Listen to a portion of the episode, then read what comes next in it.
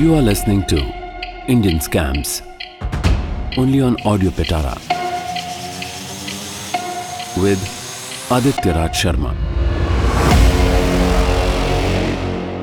Indian Scams and Scammers की series में आज हम देश के सबसे बड़े स्कैम्स में से एक यानी 2G स्पेक्ट्रम स्कैम की बात करेंगे।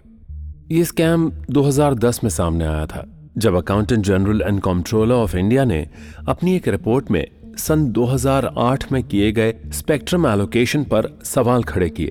जैसा कि मैंने कहा कि 2G स्पेक्ट्रम स्कैम भारत का one of the biggest scams माना जाता है, क्योंकि accountant general and controller of India की 16 नवंबर 2010 की रिपोर्ट के अनुसार इस स्कैम से देश को लगभग 1,76,000 करोड़ रुपयों का लॉस हुआ। यानी 2G स्पेक्ट्रम के लाइसेंसेस अगर ऑक्शन के बेसिस पर दिए जाते, जो कि दिए जाने चाहिए थे, तो देश के खजाने में लगभग 1,76,000 करोड़ रुपयों का आना तय था, पर जानबूझकर ऐसा नहीं किया गया। टाइम मैगजीन ने तो इसे रिचर्ड निक्सन के वाटरगेट स्कैम के बाद दुनिया का सेकंड बिगेस्ट स्कैम कहा था। इंडिपेंडेंट इंडिया की हिस्ट्री में सबसे बड़े स्कैम यानी इस 2G स्पेक्ट्रम स्कैम में पीएमओ और तब के फाइनेंस मिनिस्टर पी चिदम्बरम पर भी सवाल उठाए गए थे। सीबीआई की रिपोर्ट कहती है कि सन 2008 में स्पेक्ट्रम सन 2001 में तय किए गए रेट के हिसाब से बेचा गया, जबकि तब तक रेट कई गुना बढ़ चुका था। और तो और पैसे लेकर गलत तरीके से अपनी फेवरेट कंपनीज को स्पेक्ट्रम अलॉट कर दिया गया। तब के टेलीकॉम मिनिस्टर ए राजा पर आरोप था कि उन्होंने 2G स्पेक्ट्रम के ऑक्शन में रूल्स एंड रेगुलेशंस को बाईपास करके इस सबसे बड़े स्कैम का षड्यंत्र रचा, जिसके कारण ए राजा को 2011 में जेल भी जाना पड़ा। लगभग 15 महीनों के बाद उन्हें जमानत मिल पाई थी। किसी भी डिपार्टमेंट या ऑर्गेनाइजेशन का एक specific set of work structure होता है, पर इस मामले में मिनिस्ट्री ऑफ टेलीकॉम एक एक्सेप्शन बना रहा। सीएजी की रिपोर्ट के अनुसार डिपार्टमेंट ने रूल्स को ताक पर रखकर एक दो नहीं कई उलटफेर किए। 2003 में कैबिनेट द्वारा अप्रूव्ड पॉलिसीज के अनुसार स्पेक्ट्रम की प्राइसिंग और एलोकेशन में मिनिस्ट्री ऑफ फाइनेंस को शामिल किया जाना चाहिए था, पर मिनिस्ट्री ऑफ टेलीकॉम ने सिर्फ कैबिनेट के इस डिसीजन को ही नजरअंदाज नहीं किया, बल्कि आईटी और कॉमर्स मिनिस्ट्री सहित प्लानिंग कमीशन के रिकमेंडेशंस को भी डस्टबिन में डाल दिया।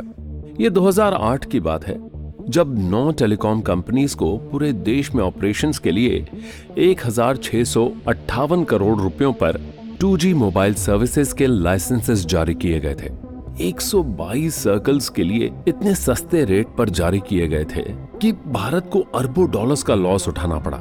स्वान टेलीकॉम ने 13 सर्कल्स के लाइसेंस $190 मिलियन में खरीदे, लेकिन 45% स्टेक अरब की एक कंपनी एतिसलात को $530 मिलियन में बेच दिया।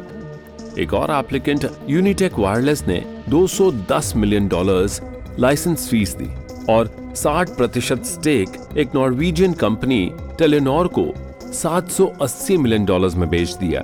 नॉट ओनली दिस, सीएजी ने पाया कि स्पेक्ट्रम एलोकेशन में 70% से भी ज्यादा कंपनीज ना तो एलिजिबिलिटी क्राइटेरिया पूरा कर रही थी, ना ही मिनिस्ट्री ऑफ टेलीकॉम की शर्तें फुलफिल कर रही थी।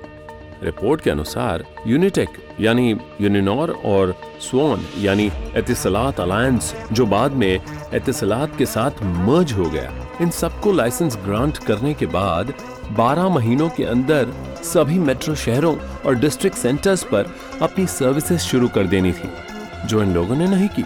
इससे 679 करोड़ का लॉस हुआ, जो टेलीकॉम डिपार्टमेंट के द्वारा रिकवर ही नहीं किया गया।